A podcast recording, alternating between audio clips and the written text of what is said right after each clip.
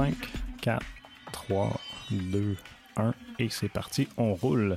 Et on roule pour le premier épisode de l'informel. Merci tout le monde d'être à l'écoute. Merci d'être avec nous au cours de la saison. C'est grandement apprécié. J'espère que vous allez apprécier la nouvelle émission, que vous allez apprécier la nouvelle formule ici à TVC Basse-Lièvre avec l'informel. Et pour bien commencer la saison, ben, je pourrais pas demander mieux parce que je suis avec un invité passionné, un invité qui est passionnant. Les abeilles, ça n'a plus de secret pour lui. L'agriculture non plus. Je suis avec euh, Marc Clément de la ferme Val-Clément de Notre-Dame de la Salette. Salut Marc. Bonjour Jean-François. Marc, j'ai hâte qu'on jase toi puis moi pour les 30 prochaines minutes, mais avant, je vais juste prendre quelques secondes pour rappeler à tout le monde que tout ce qu'on produit ici à TVC Basse-Lièvre, ben, c'est disponible sur notre chaîne YouTube, donc YouTube TVC Basse-Lièvre, je vous invite à nous suivre là. Puis, ben, pour l'informel, nouveauté cette année, on sera disponible sous forme de balado-diffusion, sous forme de podcast si vous préférez. Et puis, ben, on sera sur SoundCloud, donc SoundCloud, faites une petite recherche l'informel, vous allez nous trouver facilement. Je vous invite à vous inscrire puis nous suivre au cours de la saison pour voir toutes les entrevues qu'on a à vous proposer. Évidemment, toute l'information est disponible au Marc, j'ai dit qu'on parlerait pour les 30 prochaines minutes, mais en réalité, ce qu'on va faire, on sera 30 minutes en ondes pour le câble, donc câble de Vidéotron au 9, mais euh, si on a envie de continuer à jaser, on pourra le faire, puis l'entrevue sera disponible dans son intégralité euh, sur nos différentes plateformes web. T'as l'air en forme, Marc? Très grande forme. Good. Oui. C'est, euh, on dit que de travailler la terre et d'avoir les mains euh, dans le sable ou dans la terre, marcher nu pied dans l'herbe, que c'est bon pour le cerveau. Ben, j'imagine que ça contribue de, travailler à l'extérieur pour être resplendissant et avoir une belle énergie, une kata. Ben, disons que je pense que ça aide à, garder euh, l'esprit sain, si on veut. ça a toujours été dans la famille une, je dirais, une espèce de mode de vie, de euh, de produire des choses comme ça, que ce soit euh, l'apiculture ou que ce soit euh, le jardinage, aussi loin que je me souvienne. c'est une histoire de famille. C'était hein. quelque chose, oui, c'est une histoire de famille. Mhm. Puis comment vont les récoltes cette année? Mais là, j'ai pu comprendre, il n'y a pas de maïs cette année. À la ferme, non. Puis, depuis la dernière année de production a été l'an dernier, 2017. ça faisait 39 ans qu'on faisait du maïs sucré. Et puis, euh, disons que il y avait des, petits euh, des petits rattles physiques qui euh, faisaient que c'était plus difficile de, de, faire cette production là. Fait qu'on a décidé de la, de la laisser. Et, Quand même une grosse décision. Hein. Oui, une grosse décision. Uh-huh. C'est un deuil. Et, et, pour, pour toi puis pour ah, ben, les, gens de la communauté qui étaient habitués d'aller. Oui, oui, oui, oui c'est un deuil. Mais on va se concentrer sur euh, ce qui a toujours été euh, à la ferme, c'est-à-dire euh, le miel, la production apicole, puis ça, ça va, ça va nous tenir très occupés. Hmm. Ça avec les jardins, comme on dit. Mais vu qu'on en parle, on va aller tout de suite dans le vif du sujet. ça fait partie des sujets d'actualité, ce qui se passe avec les abeilles depuis quelques années. comment vont les abeilles? Bien, contre toute attente, je dirais, depuis deux ans, deux ou trois ans. On, va essayer de mettre les choses un peu euh, en perspective. Euh, ça s'améliore. Et euh, je sais que j'ai un voisin qui n'utilise plus de néonicotinoïdes dans son maïs. Est-ce que ça, à, lui seul, a été, mettons, la cause de, de, cette amélioration de, des abeilles chez nous? Je le pense. Je pense que c'est lié à ce décor-là. Les néonicotinoïdes, c'est quoi précisément? C'est une catégorie, une famille d'insecticides qui sont euh, appliqués sur la semence de euh, principalement trois cultures au Québec. Le maïs, euh, autant le maïs grain que le maïs fourragé, le canola et le soya. Pour ce qui est des maïs sucrés, je connais à peu près pas d'agriculteurs qui utilisent des néonicotinoïdes sur du maïs sucré, à moins de vraiment faire exprès puis d'acheter des semences qui sont traitées de cette façon-là. Parce que ceux qui utilisent ça, j'imagine, c'est parce qu'ils font de la grande culture et non pas euh, juste pour vendre leur maïs local. Ben, euh, je dirais que la, la, grande majorité des superficies au Québec qui sont en maïs, sont en maïs grain et en maïs en silage, donc pour destiner au, au bétail. Ces superficies-là, à 95% étaient traitées jusqu'à il y a quelques années. pourquoi? Parce que les compagnies euh, euh, n'offraient pas de semences non traitées aux producteurs. Alors, les producteurs n'avaient pas le choix. Ils achetaient mhm. des semences qui étaient déjà traitées et euh, acheter des semences non traitées, ça devenait comme presque impossible. Puis dans le passé, il y a eu un autre insecticide, le Lindan, qui était qui a été banni en 2007 et c'est là qu'est rentré les, par la famille des néonicotinoïdes. Et les agriculteurs ne se posaient pas de questions à savoir si on mettait ou non du lindan, c'était là pour contrôler les vers dans le sol, etc. Bon.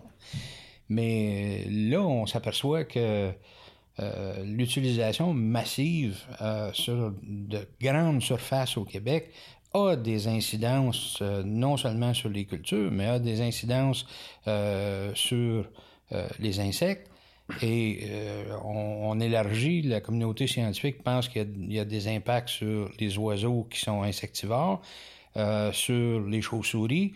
Et euh, depuis, je dirais, 7-8 ans, le ministère de l'Environnement nous avise que les rivières principales sur lesquelles ces cultures-là sont faites, on retrouve une signature de néonicotinoïdes dans l'eau. Alors, les organismes euh, euh, aquatiques sont aussi touchés par euh, l'utilisation de ça. Alors, pas étonnant que l'abeille ait souffert depuis 2007 de la présence de ces néonicotinoïdes-là. Euh, puis on n'a pas échappé à ça. On a été pendant des années à se poser la question est-ce qu'on continue ou si, mm-hmm. si, on passe notre temps à racheter des abeilles pour euh, pour faire survivre la business. Parce que j'ai pu comprendre, mais j'ai lu, euh, ça c'était selon euh, l'Académie des sciences en Australie, il y avait une vidéo instructive sur le sujet, puis il, parlait que les pertes variaient de 30 à 90% des ruches euh, d'une année à l'autre. Est-ce que c'est ce que tu as observé chez toi? Oui, oui, oui. oui. J'ai eu euh, certains, euh, certains hivernements parce que on met, on met les ruches au caveau durant l'hiver et la santé des abeilles, si elle est précaire au moment où tu les mets dans le caveau, il y a des fortes chances qu'au printemps, tu ressortes ça puis ça soit tout mort. et puis on a eu des années où tu rentres 36 euh, ruches, puis t'en sors 4 de vivantes. Euh, là, depuis quelques années, c'est les, les, nombres sont à peu près juste le contraire. On, on en rentre 36, mais euh, on en sort 4 mortes. ça, c'est vraiment plaisant comme, comme revirement de situation. C'est donc dire que ça serait quelque chose qui est local, parce que de ce que je comprends de ton expérience, c'est que c'est vu que les, les insecticides à proximité des ruches là, ça l'a affecté. Donc, j'imagine c'est faut, que c'est. Ah oui, il faut que la, cause, elle est, euh, elle est en dedans de 6 km. OK. Parce que euh, tes abeilles vont butiner habituellement dans un rayon de 3 km. OK. Ils vont aller jusqu'à 6 s'il y a une rareté de, nectar ou de pollen, mais ils n'iront pas plus loin que ça. Hmm. Donc, ce qui est, ce qui s'est passé pour affecter la santé des ruches, doit s'être passé à l'intérieur d'un rayon de 3 à 6 km de là où ton rucher. Euh, ça devient plus problématique pour des, apiculteurs qui ont euh, 1000 ruches, euh, 2000 ruches, parce que là, euh, ils étalent finalement les ruchers à, grandeur d'une région ou de, même de plusieurs régions. Et là, est-ce qu'on est capable de suivre chacune des ruches euh, avec la localisation et ensuite euh, tirer des conclusions que regarde j'ai plus de mortalité dans ces ruches là parce qu'elles ont été dans telle dans telle région j'espère que les gros apiculteurs ont ce genre de, de gestion là pour ensuite euh, tirer des conclusions puis, c'était quoi les signes que, que, tu pouvais observer? Il y avait la perte, mais est-ce qu'on voyait une différence dans le comportement des abeilles? Ben, euh, faut comprendre que d'abord, les néonicotinoïdes, euh, c'est un insecticide qui est appliqué sur la semence du plant. Mm-hmm. Et euh, le plant va absorber le, pesticide et euh, ça va s'intégrer à l'intérieur des tissus de la plante. et ce qui est problématique avec l'abeille, il y a un certain nombre d'éléments. Le pollen, qui va être produit va contenir des traces de néoniques. L'eau de guttation, là, je vais expliquer ce que c'est. C'est qu'au bout d'une feuille, il va se faire une goutte d'eau dans des conditions de, de, de, de chaleur et d'humidité. Et cette eau-là peut être butinée par l'abeille euh, parce que l'abeille va aussi utiliser de l'eau pour euh, climatiser la ruche. Donc, on a passé à travers une période de canicule il y a quelques semaines. Euh, les ruches n'étaient pas sous air climatisé, là mais elles ont développé des systèmes de climatisation qui empêchent la cire de fondre, qui empêchent les, les, euh, les larves puis le, le, couvain qui est à l'intérieur de, de, la ruche euh, d'être dans des conditions de température qui seraient extrêmes. Et euh, ça se fait d'une façon fort simple. C'est qu'ils vont aller chercher des gouttelettes d'eau, ils vont les suspendre à l'entrée. Les abeilles vont se placer en position de vol, ils vont s'ancrer sur le plancher de la ruche. Et là, il dirige un courant d'air qui évapore l'eau, crée un abaissement de température et ils vont circuler cette, euh, cet air frais-là à l'intérieur de la ruche de, façon à abaisser la température. Euh, c'est un petit monde qu'on finit pas de découvrir quand euh, on rentre dedans. Oui, parce que le comportement des abeilles, c'est particulier. Il y a plein de choses que, de ce que je comprends. Ils vont même communiquer entre eux autres avec la façon de, bouger. Je sais pas si c'est dans leur vol ou quand ils sont atterris. Euh, puis aussi, paraît-il qu'ils ben, vont garder leur ruche très propre. on, a, tendance à penser que des insectes, c'est sale, mais euh, ils, ont, un comportement particulier. Ben, euh, justement, tu parles de, la propreté, puis on, va en revenir dans la question que tu m'as posée tantôt. Ça a l'air de quoi le, phénomène néonicotinoïde, mm-hmm. puis qu'est-ce que ça produit? C'est que les abeilles vont euh, tout toute la gestion qui est comme instinctive chez, chez l'insecte euh, va être en désordre avec euh, la présence de néonicotinoïdes. Donc, c'est un, un, neurotoxique. Et euh, l'effet de ce neurotoxique-là va euh, briser en quelque sorte la, la, façon dont les abeilles se comportent. donc, premier comportement qui, qui, affecte directement la population de la ruche, c'est que si l'intoxication elle est assez sévère, euh, les abeilles ne rentrent pas à la ruche, ils retrouvent pas. Euh, c'est un peu comme si le GPS est mort, là, puis on, ils retrouvent pas la façon de revenir à la ruche. Donc ça, c'est le premier, euh, premier point. Le deuxième, c'est que les tâches qui sont effectuées à l'intérieur de la ruche peuvent être en désordre.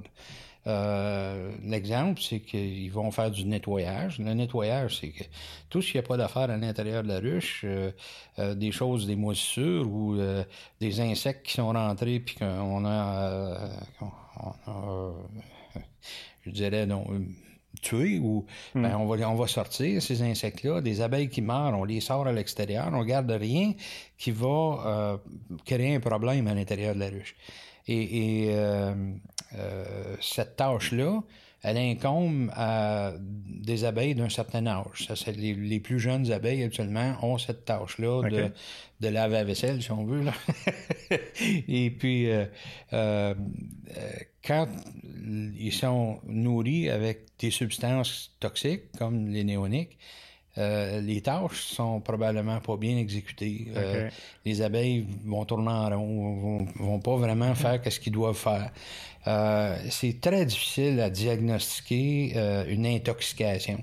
Puis souvent, c'est un cas presque de ben, t'as pas de cadavre, donc t'as pas de cas. si les abeilles sont mortes à l'extérieur de la ruche, il n'y a pas de façon de vraiment décompter. Euh, je sais que certains chercheurs utilisent, euh, euh, mettons, comme un, tissu blanc en, avant de la ruche, et puis là, ben, tu vas voir un certain nombre d'abeilles mortes en avant de l'entrée. Ben, habituellement, quand il y a des problèmes d'insectes d'insecticides à l'intérieur de la ruche, ben, le nombre d'abeilles cadavres que tu vas retrouver sur cette, ce tissu-là va augmenter. Donc, c'est peut-être un signal euh, d'intoxication. Tu parlais que les plus jeunes s'occupaient de nettoyer. Fait que de, ce que je comprends, les abeilles ont différents rôles dans une ruche. Oui. Euh, si on, prend l'ensemble de leur vie, euh, une, abeille dans la période d'été va vivre 42 jours. 42 jours, c'est pas long. Là. Quand tu Ben considères que à partir de l'œuf à aller à, à- à l'adulte euh, qui va émerger de la cellule, on va avoir 21 jours. Donc 42 jours, c'est comme le tiers a été passé euh, à œuf, euh, euh, larve, euh, nymphe euh, et ensuite abeille émergente. Après ça, il va avoir un certain nombre de tâches. Euh, donc, euh, butiner, euh, nourrir les jeunes larves, euh, pas butiner, excusez, euh, nettoyer la ruche, euh, nourrir les jeunes larves. Euh, après ça, ça va être, euh, certaines vont garder le- la ruche physiquement, vont être des, des, des soldats, si on veut, là, pour protéger le- la ruche. Et euh, là, il y a des tâches qui vont ensuite euh, devenir les- des éclaireurs qui vont chercher euh, les meilleurs endroits pour butiner, d'où le langage qui va s'exprimer. Ouais, ils font signe après ça aux Après autres. ça, ils reviennent puis ils comptent l'histoire. C'est un peu comme ça. Et euh, les butineuses, qui, elles, ça, c'est la fin de leur vie, euh, qui vont aller à l'extérieur, qui vont butiner. Puis là, on est rendu à 42 jours, puis ça meurt, ça, cette affaire-là. Euh, L'hiver, comment ils font? On, est, euh, on a six mois là, euh, de, Ouais. de- de période, là, puis c'est dépassé de 42 jours, puis la reine. Euh, ce qui se produit, c'est qu'à partir de la fin d'août, début de septembre, les œufs qui vont avoir été pondus par la reine euh, vont produire une abeille qui, essentiellement, ne nourrira pas de, de jeunes larves, ne fera pas de ménage dans la ruche, va être euh, bâtie presque pour conserver la chaleur et faire, faire en sorte que l'hiver, euh, le, le cycle se fasse et puis qu'on puisse arriver au printemps et redémarrer la pente.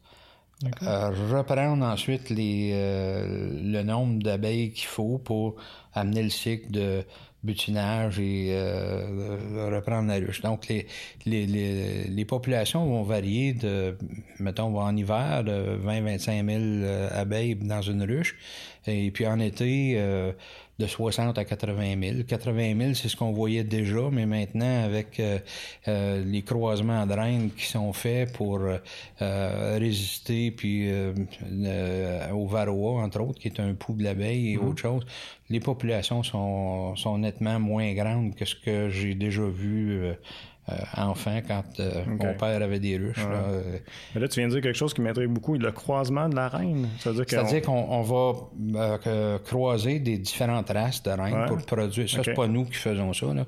Ce sont des éleveurs spécialisés. Et euh, certaines races, euh, la race la plus utilisée, c'est la race italienne. Et euh, cette race-là est plutôt populeuse.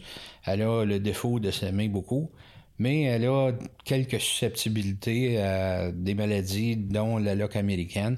Et euh, pour ça, il y a eu des croisements faits avec euh, différentes races, dont des, des races d'abeilles russes euh, qui sont plus résistantes et puis qui permettent euh, soit de meilleur nettoyage ou euh, euh, une meilleure survie euh, dans ces conditions-là. Donc, ça, c'est des particularités qu'on voit avec ces, euh, ces élevages-là.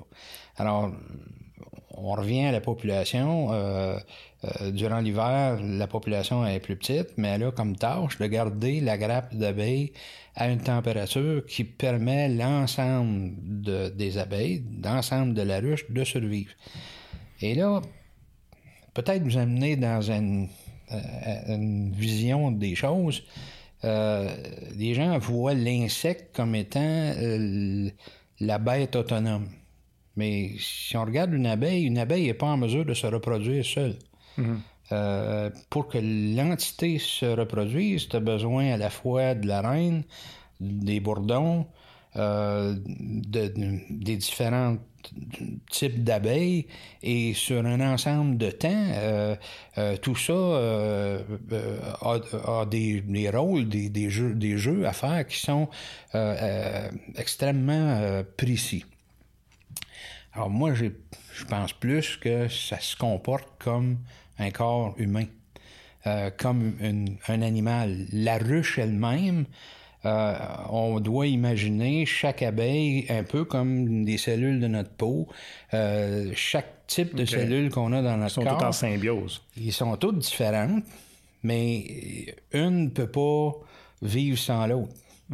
Et dans la ruche, c'est exactement le même euh, phénomène. On a euh, euh, un assemblage qui, qui, est spécialisé avec différents types de cellules. Et puis là, tout ça vit en autant que tout le monde est là. Hmm. C'est carrément une, communauté. C'est une communauté, oui, oui.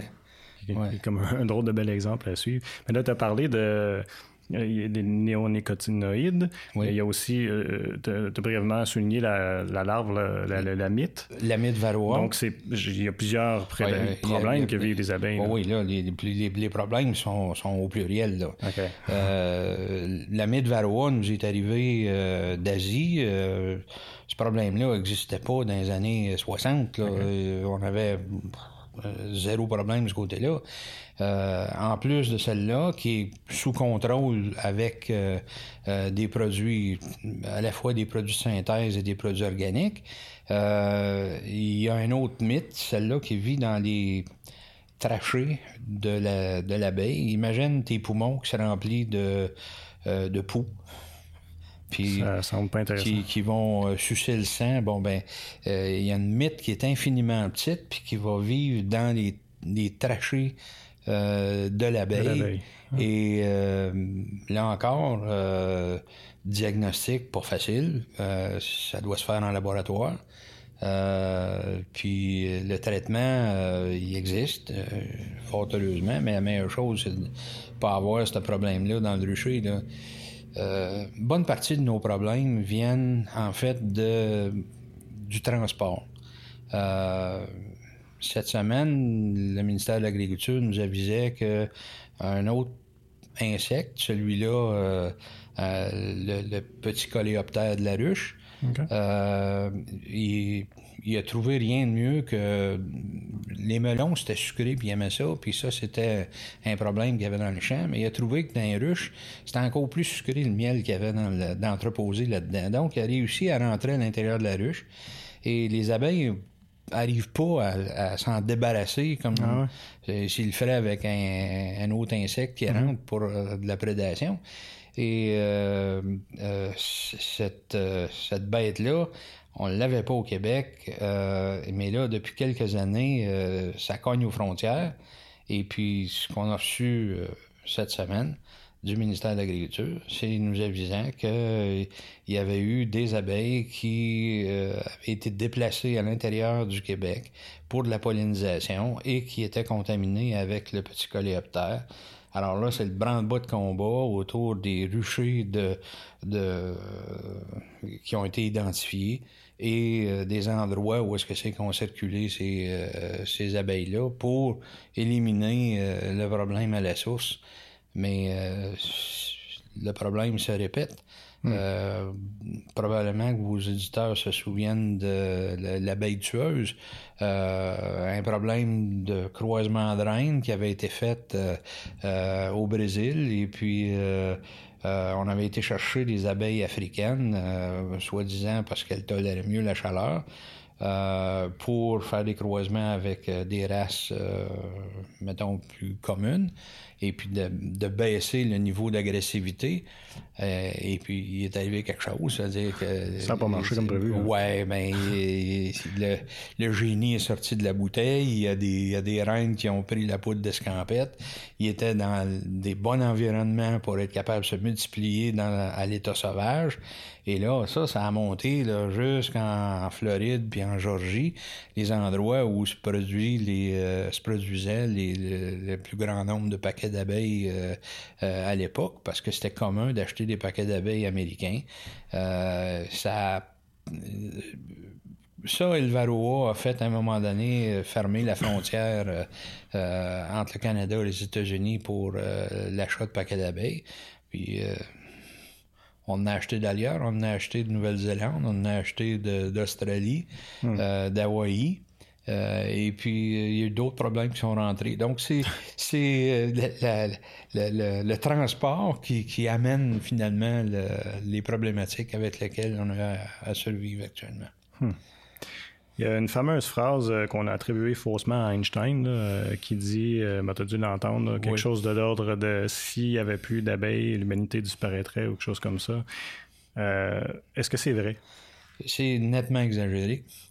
Parce que l'abeille contribue beaucoup à la pollinisation des fleurs, mais pas toutes les fleurs ont besoin d'être pollinisées par des insectes. Déjà là, c'est quelque chose qu'on sous-entend toujours que c'est le cas. Oui, ben, on, a laissé aller, je pense, cette phrase-là, hmm. malheureusement. Mais le meilleur exemple, c'est le maïs. La pollinisation du maïs se fait par le vent. L'abeille va butiner le pollen occasionnellement dans le maïs, mais euh, elle apporte rien à cette, euh, à cette production-là. Euh, si on prend le bleuet, par exemple, qui est une culture très importante au Québec, il n'y aurait pas de bleuet sans abeilles. Euh, la production tomberait à presque rien, limitée à ce que les insectes locaux pourraient faire de pollinisation. alors, dans ce cas-là, on peut dire que c'est presque 100 de, de pollinisation qui est attribuable euh, à l'abeille. Puis c'est pour ça qu'on déplace beaucoup de ruches dans des bleuetières, exemple du lac Saint-Jean. Puis on va faire la même chose avec les atocas, euh, les pommiers. Les pommiers, c'est un accroissement de, de production qu'on voit avec avec l'abeille. Pas d'abeille, euh, il va y avoir des pommes pareilles, mais le rendement va être probablement euh, la moitié ou deux tiers. Euh, il y a un certain nombre de, petits fruits euh, qu'on peut qu'on peut qualifier d'autoféconds. Donc, ils vont leur propre pollen est assez proche pour polliniser la, plante. Mm-hmm. dans certaines variétés, c'est pas le cas ça prend le pollen d'un autre arbre pour polliniser euh, euh, l'autre ah l'autre sujet. Donc, encore là, euh, si on revient à la fameuse phrase d'Einstein, qui était comme c'est une catastrophe s'il n'y a plus d'abeilles, moi, je pense personnellement, oui, ça en serait une catastrophe s'il n'y avait plus d'abeilles, mais pas celle qui avait été attribuée, c'est-à-dire qu'on n'aurait plus rien à manger sur la Terre. Ça, c'est complètement faux. Euh, mais il y aurait vraiment un problème. Hmm. Euh, ben, on s'était déjà rencontrés avant, mais on, s'est fréquenté plus longuement quand on est allé tourner avec toi pour les mémoires vivantes euh, qu'on a tourné par les épisodes passés. D'ailleurs, je mettrai un lien en lien avec l'entrevue pour les gens à voir ça. C'était bien. Puis j'ai remarqué des choses que j'ai hâte qu'on qu'on discute. Je vais juste prendre euh, quelques secondes pour dire merci à tous ceux qui nous écoutent via le câble, via euh, Câble 9 Vidéotron. Je vous invite à vous rendre sur notre site web au www.tvc.qc.ca si vous voulez voir le reste de l'entrevue ou sinon vous pouvez nous retrouver sur SoundCloud sous forme de podcast. Merci d'avoir été à l'écoute. Donc, euh, quand on est allé tourner ensemble pour les mémoires vivantes, ce que j'ai remarqué, c'est que d'approcher les abeilles, c'est tout un art, c'est complexe. Premièrement, ça prend un ensemble. Euh, deuxièmement, euh, il y a la fameuse euh, fumée qu'on. Qu l'enfumoir, l'enfumoir. puis, de, que, la façon que tu, nous parlais, c'est que les, abeilles semblent sensibles aux gens, puis comme tu parlais qu'elles étaient stressées ou ils étaient. c'est particulier, l'approche d'une abeille, ça se fait pas n'importe comment. Oui, ben la, première étape qu'on peut démystifier tout de suite, c'est que c'est c'est pas vrai que les abeilles reconnaissent l'apiculteur là, puis que ah, c'est lui, on, est ah. correct, c'est tranquille. Non, non, non, non, on marche pas de même cette affaire-là. c'est plutôt nous qui sommes familiers avec euh, ce qu'il faut faire comme geste euh, quand on est près d'une ruche. et ne pas faire, j'imagine. Et ne pas faire. Et c'est surtout le ne pas faire qui ah. va nous amener à avoir moins de piqûres quand on, approche la bête. Euh, l'enfumoir sert un peu à... Enlever euh, un signal d'alarme qui pourrait arriver euh, de la part des, abeilles. Euh, un intrus se présente, que ce soit un ours ou une moufette ou un être humain qui, qui est comme pas habitué puis qui est perçu comme une menace, ben il y a des phéromones d'alerte que les abeilles vont percevoir, c'est-à-dire les abeilles qui vont avoir été à même de de lancer l'alerte vont émettre une phéromone d'alerte. Et cette phéromone d'alerte-là va comme amener toutes les autres abeilles en mode défensif. OK.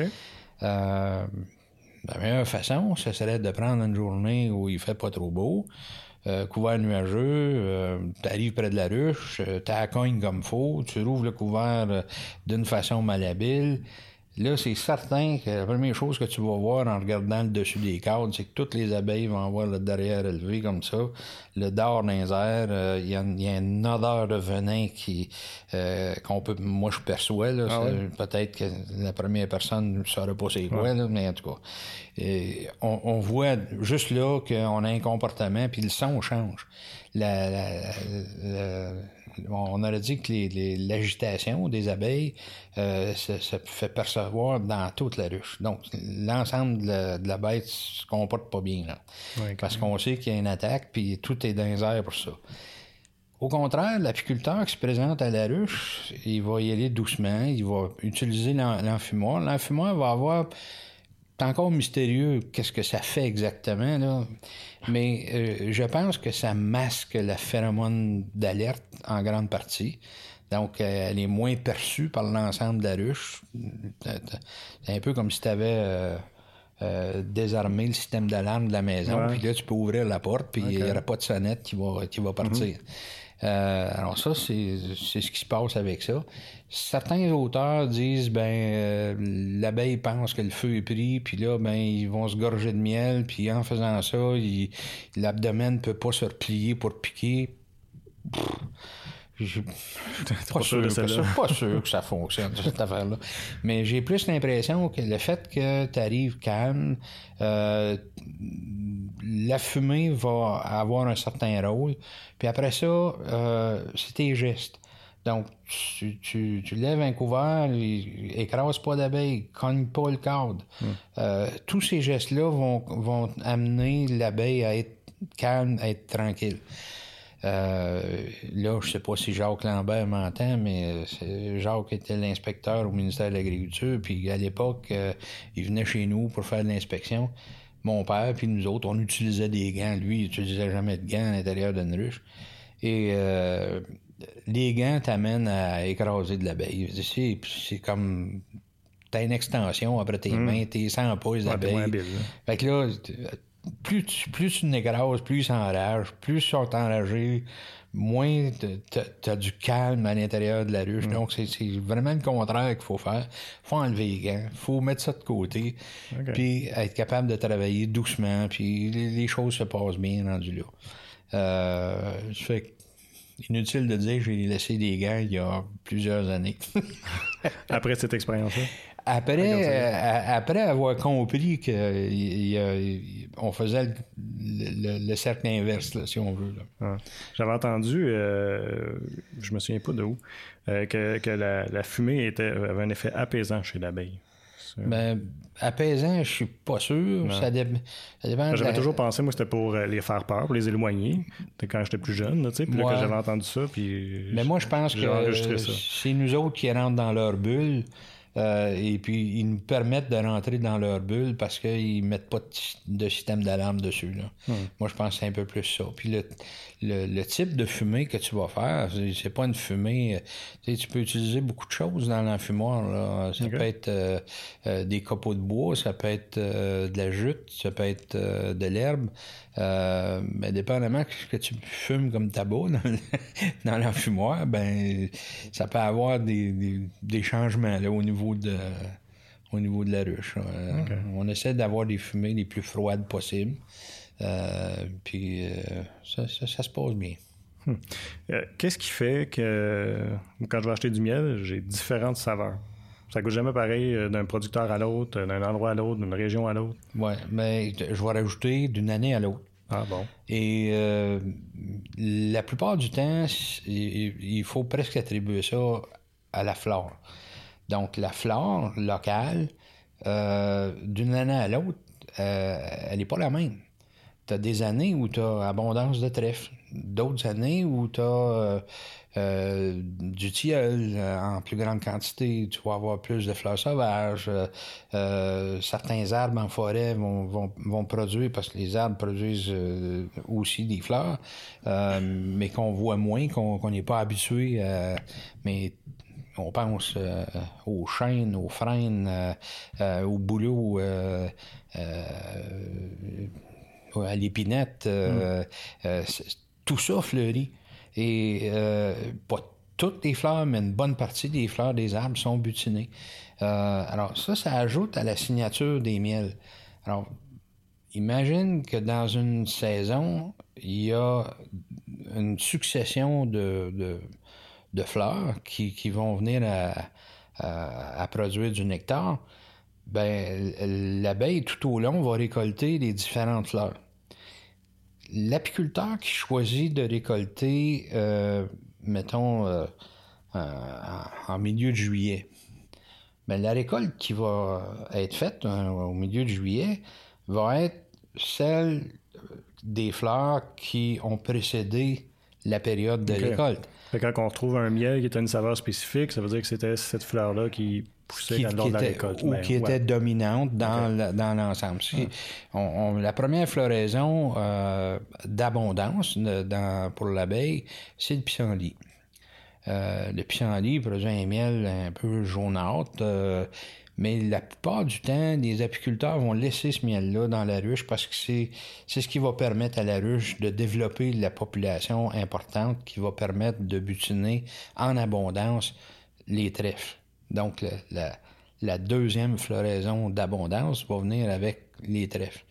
Euh, entre ça, va venir euh, les pommetiers, euh, la mélange, les cerisiers, mais c'est pas des grosses quantités de nectar qu'il y a là-dedans, à moins d'avoir déplacé carrément tes ruches dans un, verger. là, je parle pas d'un verger de 7-8 arbres, je te parle d'un verger de euh, quelques milliers de pommiers. Oui, parce que là, ils vont aller dans les 3 km qu'on parlait tantôt. Ouais, là, ils vont être dans. Puis ce qu'il va y avoir dans les 3 km va être l'abondance de, mhm. de, de, ces, de ces fleurs-là. Euh, puis les, euh, les pommiculteurs sont obligés de faire un peu attention, dans le sens que euh, quand tu amènes des abeilles pour polliniser les arbres, les, les, les pommiers, si on veut qu'ils soient intéressés à la fleur de, de pommier, il faut pas qu'il y ait des pissenlits à terre. Alors, ils vont ou faucher ou mettre un herbicide pour tuer les, les, pissenlits, mhm. de sorte que quand tu mets les, ruches dans le, verger, euh, les abeilles ont d'autres choix que d'aller dans les fleurs euh, euh, de pommiers pour faire le travail de pollinisation. Est-ce qu'ils ont une préférence, par exemple, les abeilles? Est-ce qu'ils ont le choix? Bien ils, vont, ils vont se retourner vers, mettons, le, le, pissenlit? Bien sûr. Puis ah. c'est toujours une question de concentration du nectar. OK. Alors, si tu as euh, deux fleurs, dont une a un nectar à 2% de, sucre, puis l'autre qui a 6% de sucre, ben, t'as pas besoin de, faire un message à l'abeille, elle va tout de comprendre que, mm-hmm. ce, que ça a besoin, c'est ça. Puis mm-hmm. c'est celle qui est à 6 qui va être récoltée puis qui va être rentrée. Puis je sais pas s'il y a une question de de goût qui rentre en ligne de compte pour eux autres, je le pense pas. Je pense que c'est plus la concentration mm-hmm. de, de, sucre à l'intérieur du nectar qui va faire que que eux vont préférer ces fleurs-là à d'autres. Euh, ouais. Hmm. Euh, chez toi, tu fais la récolte du miel par plaisir, par loisir, c'est un petit commerce. Euh, il y a une différence entre ce qui est produit à petite échelle versus ce qui est produit à grande échelle, j'imagine, autant au niveau du produit que du service. Oui, mais ça, je me plais à le dire, mais euh, comment est-ce qu'on pourrait expliquer ça? L'apiculture dans la famille, ça a été quelque chose qui a, commencé en 1946 euh, euh, avec mon oncle, Louis Clément. Louis était résident de maçon sur la rue Georges, tout près de l'Ancan-la-Rose. Et il y avait une ferme d'une trentaine d'arpents, euh, ferme d'autosuffisance à l'époque. Euh, il y avait des vaches euh, laitières, il y avait des porcs, il y avait un verger, euh, un grand jardin. et à l'époque, il produisait le lait pour ses voisins. Donc, il vendait du lait à ses voisins.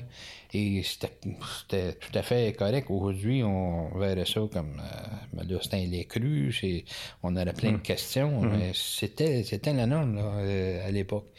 Et euh, lui a été intéressé à l'apiculture par M. Cruchet, qui habitait pas tellement loin euh, sur euh, le chemin Filion, mm-hmm. là-bas. Puis là, mon oncle a commencé avec trois ruches en 46. Après ça, ça a été mon père qui s'est intéressé à l'apiculture avec mon oncle. Puis ensemble, ils ont développé un rucher de 50, 55 ruches à peu près. Euh, et c'était un AB. Donc, ça a toujours été, euh, pour eux autres, quelque chose d'à côté. Hmm. Euh, on fait une certaine quantité de miel. On vend ce miel-là à dans leur langage, ils appelaient ça nos pratiques. Il y avait chacun leur clientèle. Et euh, c'est on voyait à tous les automnes des gens revenir euh, euh, chercher du miel. Puis la plupart du temps, c'était euh, d'assez grosses quantités de miel par famille qui, qui, qui, sortait. Là. Ben, comme on faisait à l'époque, oui, on, le conservait. on conservait, ça, on le conservait pour, pour toute l'année. Puis mm-hmm. un peu comme le sirop d'érable s'achetait de la même façon. Puis même encore aujourd'hui, des gens qui achètent directement d'un producteur vont acheter ce qu'ils ont besoin pour l'année. Ils vont l'acheter quand le, sirop va être prêt au printemps. Le miel, c'est la même chose. Alors les gens arrivaient avec des chaudières, là, euh, une, deux, trois chaudières, euh, 30 livres là, euh, euh, par famille. Mhm. et puis là, graduellement, c'est devenu non plus 30 livres, c'est devenu 8 livres, c'est devenu 4 livres, c'est devenu 2 livres. Et puis, là, moi, je suis rendu à 500 grammes, puis même il y a du 375 qui, qui est sur les tablettes actuellement. les, les gens vont tout le temps vers le plus petit contenant. Euh, comme tel. On a quand même conservé des gens qui vont acheter de grandes quantités de miel à, l'automne. Ces gens-là viennent avec leur contenant à la maison, puis on emplit. Puis, euh, Mais c'est donc dire d'abord que ça se conserve, parce que moi, j'aurais pas tendance à acheter une grosse quantité, parce que là, il va, il va solidifier, puis fait que ça, se conserve ben, sur une longue période. premièrement, la cristallisation du miel, quand tu dis solidifier, ah. c'est la cristallisation. C'est un processus naturel pour un miel euh, non pasteurisé, un miel brut, il, il, va faire ça. Il va cristalliser. Habituellement, un mois, un mois et demi, il va être cristallisé. C'est la meilleure façon de le conserver. Ah. Puis à partir de là, tu le conserves dans un, environnement frais, euh, euh, des températures qui vont être autour de 15-18 Celsius, c'est parfait. Pourquoi? Parce que le miel craint pas les bactéries. Euh, les bactéries peuvent pas vivre dans le, le, miel. La, pression osmotique est trop forte pour que des bactéries puissent vivre et se développer là-dedans. Les spores vont survivre, mais pas la bactérie euh, en développement. Euh, ce qu'on verrait, par exemple, avec des viandes ou avec des laitues contaminées de colis, on voit pas ça dans le miel à cause de la pression osmotique. Euh, par contre, les levures survivent là-dedans. Et là, si le pourcentage d'humidité du miel euh, est trop élevé et qu'on a des températures qui sont ambiantes, qui sont élevées, dans lesquelles le, pot de miel est conservé, il va fermenter, comme si on voulait faire un hydromel avec. Mais la fermentation, dans ces conditions-là, va produire quelque chose qui va être euh, acide, un peu comme si tu avais vinaigré le produit. Il n'y a rien de ça qui est toxique, là. Mais on veut pas ça avec notre produit. Le goût, euh. ouais. Alors, on le garde dans des, conditions qui sont plus fraîches. Donc, choisir une pièce de la maison qui est adéquate pour ça. Euh, habituellement, euh, au sous-sol, il y a des endroits frais pour conserver le miel. et puis, si on veut un miel liquide, il faut le liquéfier. À partir du moment où il est cristallisé, on, on va le liquéfier, soit en utilisant la technique de bain-marie, euh, donc, on place le pot sans l'immerger complètement, là, pour pas qu'il y ait d'eau qui rentre entre le couvert et le, miel. Euh, on place le pot dans de l'eau froide euh, avec un, double fond pour qu'il y ait de l'eau qui circule en dessous du pot. Mm-hmm. Et on va monter la température jusqu'à temps d'atteindre l'ébullition. Rendu là, on éteint la source de chaleur et le miel va tranquillement devenir liquide, euh, sa forme, liquide. et ne recristallisera pas si on n'a pas euh, laissé de cristaux à l'intérieur. si le miel n'est pas parfaitement décristallisé, en dedans d'une semaine ou deux, le pot va devenir complètement cristallisé. Puis on peut prendre un pot qui est complètement liquide, mettre une petite cuillerée de, miel cristallisé, puis on va faire cristalliser le pot qui est liquide. Hmm. C'est, physique, cette histoire-là. OK. Tu as, effleuré la pasteurisation. Euh, j'imagine euh, que quand c'est industrialisé, c'est là qu'on va le pasteuriser, mais est-ce qu'on parle des propriétés bénéfiques du miel? Oui. La ce qui fait la saveur d'un miel, mm. euh, ce sont des substances euh, très volatiles. Euh, des parfums qu'on va avoir avec les fleurs, des, des résines, des, des, des, goûts de cire, différentes choses qui vont être dans les miels que fraîchement récoltés, on va percevoir facilement. Mais quand tu es rendu à trois mois, quatre mois, euh, tu vas moins percevoir ces substances-là. Puis si en plus le produit a été chauffé, en chauffant, la plupart des substances volatiles vont disparaître. Alors, la pasteurisation, euh, elle, a, des effets négatifs sur la saveur des miels. Euh, elle ajoute à la conservation parce que c'est la façon pour l'industrie de, décristalliser le miel et la couleur aussi va devenir un peu uniforme. Euh, tu peux uniformiser, en fait. si tu, uniformises le goût, tu uniformises la couleur. Peu importe la marque que tu achètes, après, ils ont l'air la même affaire. Ils ont toutes la, même affaire. Ils finissent par avoir des signatures. Ils vont faire des blends de, miel qui ont des goûts très prononcés, euh, avec d'autres miels qui goûtent moins. Puis là, tu arrives avec un peu comme dans le vin on peut, euh, on peut amener une signature. Hmm. Euh, pour revenir à ma comparaison aussi, je trouve qu'il y, a quelque chose à, recevoir de quand tu achètes local, tu sais d'où ça vient, tu connais la personne qui le produit, tout ça, puis tu as un contact directement avec mhm. le producteur que tu n'auras pas ailleurs. Oui.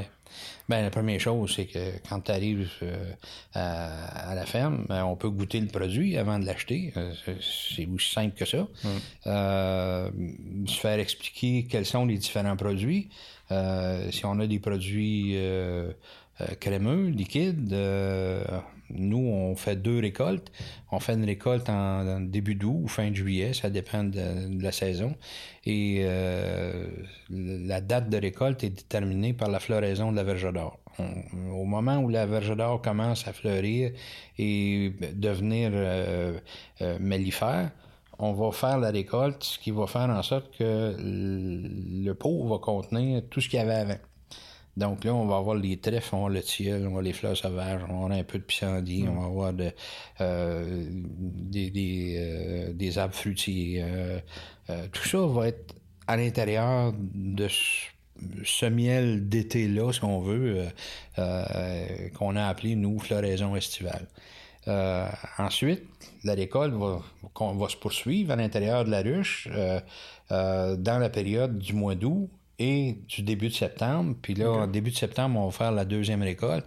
Et là, ces floraisons-là sont euh, réduites à euh, fleurs sauvages, euh, verge d'or, puis c'est verge d'or qui est dominant comme, comme, comme saveur, et euh, euh, des trèfles encore qui, qui sont présents. Les dernières floraisons de, de, fin d'été, on peut même pas qualifier ça d'automne, on appelle ça floraison automnale, mais on a récolté bien avant le 21 mhm. septembre. mais il reste que les dernières floraisons, c'est l'astère. Euh, quand on est rendu avec l'aster en floraison, là, euh, on sait que euh, l'hiver s'en vient. C'est la fin. Hein. C'est la fin. Hum. on en a parlé tantôt, tu as, fait la culture du maïs pendant 39 ans, quoi, oui. dit. mais là, les abeilles avaient des problèmes avec les insecticides utilisés. Est-ce que le maïs aussi a été victime d'insecticides oui, dans le sens où, ben, pas chez nous, parce qu'on a fait le choix d'utiliser des variétés qui n'étaient pas traitées avec des néonicotinoïdes. Et je pense qu'une bonne partie des producteurs euh, de maïs euh, du Québec euh, ont accès à des semences qui sont non traitées de néoniques. Mais euh, les semenciers euh, ont inondé des catalogues de variétés qui sont traités avec ça. Fait que euh, c'est possible qu'il y ait des, des maïs sucrés au Québec qui sont faits avec des néonicotinoïdes. Mais chez nous, on a, on a toujours pris des variétés qui n'avaient pas cette cette problématique-là comme telle. Donc, ça se fait cultiver le maïs sans ces produits-là? Oui, oui, ça se fait. C'est quoi les alternatives pour sauver Parce que j'imagine, bon, il y avait une raison pour laquelle on utilisait ces produits-là pour une euh, meilleure récolte. Euh, fait que c'est quoi les alternatives à ça? Ben, euh, première alternative, c'est qu'il y a des cultures, des précédents culturaux qui vont favoriser la, présence de verre de fil de fer, de verre gris, de verre blanc. et lorsque ça c'est présent, euh, ça justifie l'utilisation d'un insecticide euh, au moment du semis du maïs. Mais pour pas utiliser ces, cultures-là, il faut faire une rotation de culture qui va enlever finalement la pression d'insectes avant d'arriver avec le maïs. Alors, on, avait choisi euh, à la ferme à l'époque euh, de faire une rotation avec le sarrasin. Le sarrasin qui est euh, une céréale, un grain qui pour nous n'était qu'un enfouissement. On faisait un engrais vert avec. Donc le sol était cultivé avec le sarrasin. Le sarrasin était enfoui au sol et ça nous permettait de réduire une certaine pression de mauvaises herbes tout en diminuant la pression des insectes de sol euh, par une culture qui était euh, un précédent culturel qui était facilitateur. Mais si on avait euh, fait une rotation directe d'un pâturage ou d'une prairie de foin à aller vers une culture de maïs, là, on aurait eu la présence de, de verre qui, qui aurait diminué la population euh, de plants qu'on aurait, qu'on aurait semé. Donc, sur, euh, euh, si tu perds 10% de tes plants parce que des vers les ont mangés, ben, c'est là que ça justifie l'utilisation d'un insecticide. Mais il y a toujours un autre petit chemin de côté là, qui nous permet de faire autrement. Puis hmm. ça, c'est. Ça en est un. Ouais. On voit de plus en plus, euh, ben, ben, je sais que tu, le fais sur ta ferme, il y a un peu de culture, euh, un, ben, un bon gros jardin, euh, donc vous avez vos propres légumes, tout ça. On en voit un petit peu là, sur les médias sociaux des familles qui commencent à essayer de s'autosuffire et puis il y en a qui réussissent assez bien. Mm-hmm. Est-ce que ça se fait en, en 2018 de s'autosuffire de façon biologique chez soi? Oui, oui, ça se fait. Euh, je conseillerais pas aux gens de partir d'un coup sec avec euh, l'idée que, mettons, en 2019, on fait un jardin bio, puis euh, ça va être parfait, puis tout va être merveilleux dans ce beau monde. Euh, ce qui va se produire, c'est qu'il faut apprendre. Oui. Puis. J'en témoigne. T'en témoignes, bon. Alors, l'apprentissage, c'est euh, je dirais, il y a trois étapes. Euh, la première, c'est qu'on peut être informé, euh, connaître que ça existe. Oui, on peut prendre des livres, on peut regarder ce que ça a l'air. Bon, ça, c'est la première étape de connaissance. Hmm. La deuxième, c'est de le voir faire. Alors, tu as quelqu'un qui fait le jardin, il t'a montré un peu, là, non, ça sème comme ça, à telle distance, on voit des choses. Puis le troisième niveau, c'est on le fait à ce niveau-là, quand on le fait, on va faire des erreurs. Et là, il faut apprendre des erreurs. Je dirais, euh, je dis souvent, je dirais, non, l'expérience, c'est la somme des bêtises qu'on répète pas. Puis, pour avoir de l'expérience, il faut avoir fait des bêtises. Tout en face. c'est comme inévitable. Si quelqu'un ne fait pas de bêtises, probablement qu'il ne s'est pas rendu compte que c'était ça qu'il fallait qu'il fasse. Mais quand quelque part, il faut accepter de se tromper. Il faut, accepter de se tromper. Hum. Et, un autre phénomène, c'est que les saisons ne sont pas les mêmes. On a des, saisons euh, pluvieuses, chaudes, froides, hum. euh, sèches.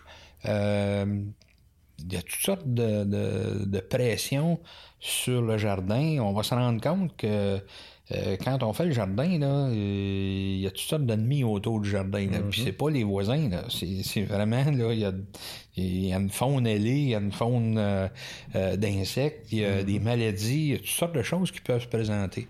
Il faut apprendre à vivre avec ça. Il faut apprendre comment trouver des, façons de réduire la pression de, de maladie. Un exemple. Euh, à la maison, on a trouvé la façon de faire des tomates qui, à mon avis, est, euh, je dirais, la, tomate du paresseux. Euh, pour pas de maladie de feuillage, puis avoir à se battre avec des fongicides, puis toutes sortes d'histoires, j'ai utilisé un abri d'auto. avec une, toile de un plastique de serre qui est installé dessus, les deux bouts sont ouverts. Euh, oui, ça a un, une espèce de microclimat qui va se faire à l'intérieur. Un petit effet de serre, je Oui, un petit effet de serre. Puis on peut fermer les bouts, euh, mettons, euh, tôt en saison, puis tard à l'automne, ce qui va prolonger notre saison, mhm. protéger nos plants. On peut les planter plus vite, puis on peut avoir des tomates plus longtemps à, l'automne. Mais le vrai bénéfice, c'est qu'il ne pleut pas sur les plants. Et là, si le feuillage n'est pas mouillé, ben là, euh, euh, presque plus de maladies de feuillage. Il y en a à peu près pas. Les plants sont beaux à l'état naturel, il n'y a rien à faire. Ah. La seule chose, c'est la taille, l'entretien des plants. Mais là, il faut arroser. Là, euh, parce sont protégés. Parce que là, ils sont protégés. Il n'y a mhm. pas d'eau qui lui tombe dessus. Alors, on a la corvée d'arroser les plants euh, euh, une ou deux fois par jour au pied des plants. On mouille pas le feuillage. Tu mouilles le feuillage, tu viens juste de manquer la recette. Mais ça, a pris un certain temps avant d'en arriver là. Trouver un truc comme celui-là. Trouver un truc comme celui-là. Puis il y en a plein d'autres. Euh, beaucoup de plants euh, qui ont des ennemis euh, affreux, là, comme la pomme de terre et la dorifort. Mm-hmm. si on a des grandes surfaces, on n'a comme pas le choix d'utiliser des insecticides. Mais quand on en fait à des petites surfaces pour la, maison, on peut utiliser des bâches, des toiles, mhm. euh, qui vont empêcher l'insecte de se rendre jusqu'au euh, jusqu'aux pommes de terre. Ça a l'air moins beau. Le jardin, tu dire, euh, il est habillé, une couverte par-dessus. Puis bon, pour que tu vois les patates, qu'est-ce que ça a l'air, il faut que tu relèves la, couverte. C'est un demi-mal. C'est un demi-mal. T'as pas de pesticides d'utiliser dessus. Puis ces toiles-là, l'eau passe à travers. Oui. Ça que je comprends. Fait que tu peux arroser par-dessus ta toile. Ben, tu laisses. chez moi, j'arrose pas. pas utilisé encore, là, mais c'est ce que j'ai lu. Oui, mais c'est ce que tu peux faire. Oui, tu peux arroser directement par-dessus. Mais on n'arrose pas euh, chez nous euh, par-dessus ces toiles-là. La pluie passe à travers, c'est ce qui, c'est ce qui euh, s'en va là. Il y en a qui disent que la richesse de l'avenir, ce serait des, des, semences pures, des semences biologiques, euh, qui sont un peu plus rares, puis aussi que la, richesse aussi au niveau éducation, ce serait d'apprendre à, entretenir un jardin parce que bon le, coût de la vie augmente, euh, l'importation c'est plus cher, les, produits qui viennent de l'extérieur. Euh, est-ce qu'on devrait apprendre à nos jeunes à cultiver? Mais moi, je pense que c'est la plus belle chose qu'on peut faire que de transmettre notre savoir. Euh, et puis transmettre le savoir, euh, c'est pas dans des livres que ça se fait, ça se fait au jardin. Hmm. Alors, il faut que les jeunes puissent nous accompagner au moment où on fait le jardin, voir toutes les étapes, puis quand tu as une autre génération qui repart avec le bâton de pèlerin, puis qui refait des gestes que tu as déjà faits avec eux autres, euh, moi, c'est plaisant parce que et Jean-Philippe et Geneviève, mes deux, mes deux enfants, euh, ont conservé un lien avec la terre. Geneviève a un tout petit jardin, est en ville, ça c'est autre chose. Mais Jean-Philippe a quelque chose avec Nancy, a quelque chose d'un peu plus euh, grand. Euh, ils ont commencé il y a deux ans en apiculture. Alors, il y a de quoi de neuf là, en Abitibi, un producteur apicole nouveau qui euh, qui est dans le chemin du parc à Destor. Et c'est, euh, Jean-Philippe et Nancy avec euh, leur ferme, la ferme Maliflore. là, c'est plaisant parce qu'on s'échange des services. Jean-Philippe vient m'aider à faire l'extraction. Je vais monter chez lui en fin de semaine pour lui donner un coup de main à faire la sienne, son extraction. C'est vraiment du concret. À chaque fois, on a des des échanges, c'est sur, c'est sur quelque chose de congrès. C'est fun parce que c'était une histoire de famille qui a commencé en les années 40, en 46, Ouais. Puis là, ça, ça continue avec, avec tes enfants aussi. Ben, Jean-Philippe, du moins. Là, Oui, ben, Geneviève est, est, venue, puis elle vient aussi euh, régulièrement à, la ferme, puis me donner un coup de main avec les ruches. Puis les petits-enfants, euh, euh, autant chez Jean-Philippe que chez Geneviève, sont venus avec moi dans les ruches. Là, sont, ceux de Geneviève sont encore trop petits pour vraiment euh, nous apporter de l'aide, mais du côté de Jean-Philippe, euh, ben, mettons qu'on a affaire à deux hommes, là, c'est plus, plus des enfants, là, ils sont plus que capables d'aider. Je suis sûr que euh, grand-papa a du plaisir aussi à le faire avec ses petits-enfants. Oh, oui, tout à fait. Tout à fait. il y a des projets pour Jean-Philippe et puis, puis, toi?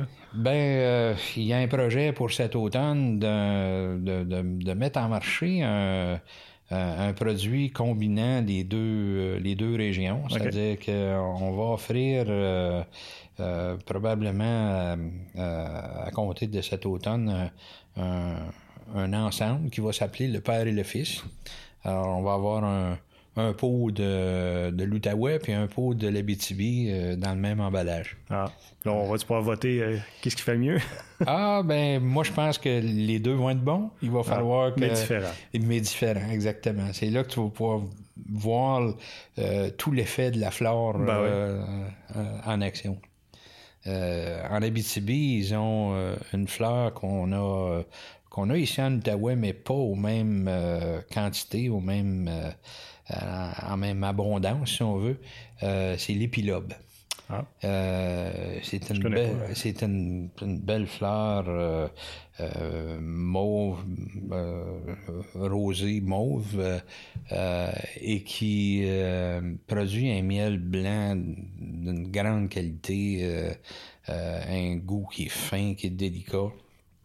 Et ouais, ça fait une belle ah. signature, c'est un produit. J'imagine que ça va être disponible. Euh, vous allez changer. Euh, ça va ben, disponible à ta ferme commerciale. il faut dire que les récoltes sont pas faites. Là. On, est, on, est, en fin de juillet. La récolte n'est pas faite ni chez lui ni chez moi. Mais ça va se faire en fin de semaine.